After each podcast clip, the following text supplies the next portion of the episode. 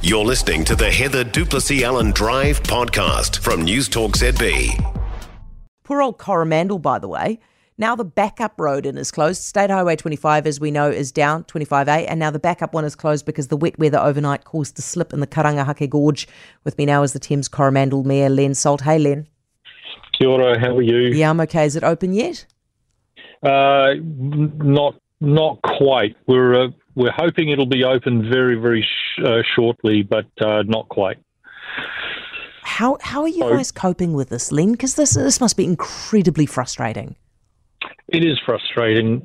I mean, it's this is the discussion that we've been having with the government really since the beginning of January, and, and they're listening. Um, but what we're looking at here is decades of underinvestment in the Coromandel roads, uh, which we're working hard to try and address. But we're it, what it means is that we're very, very vulnerable to weather events, um, and it makes it difficult for um, business, for people living and working on the community.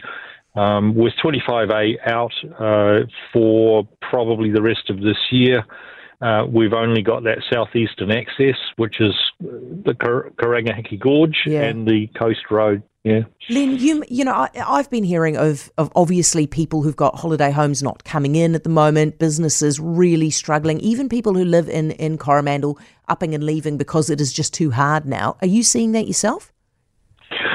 I'm not going to be as um, as bleak as, as that, Heather, because our Coromandel people, we deal with weather on a regular basis, um, and they're pretty good at being prepared and coping with it. It's particularly yeah. people that own holiday homes.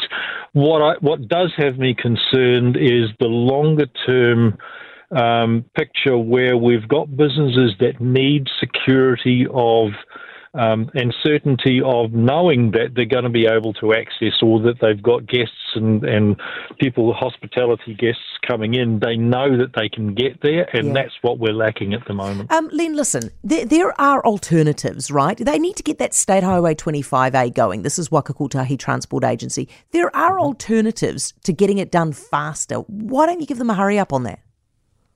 So we talked to Waka Kotahi and the government about twenty-five A almost on a daily basis. Yeah. Uh, we understand the um, the challenges, and I've been up to that site a number of times. I know exactly what's involved. Um, I'm confident that what they're doing is being done in the fastest possible way. And look, back in nineteen sixty-seven when this was built, um, I don't know that it was done properly because it was built on, on fill, essentially. I don't want to see a repeat of that.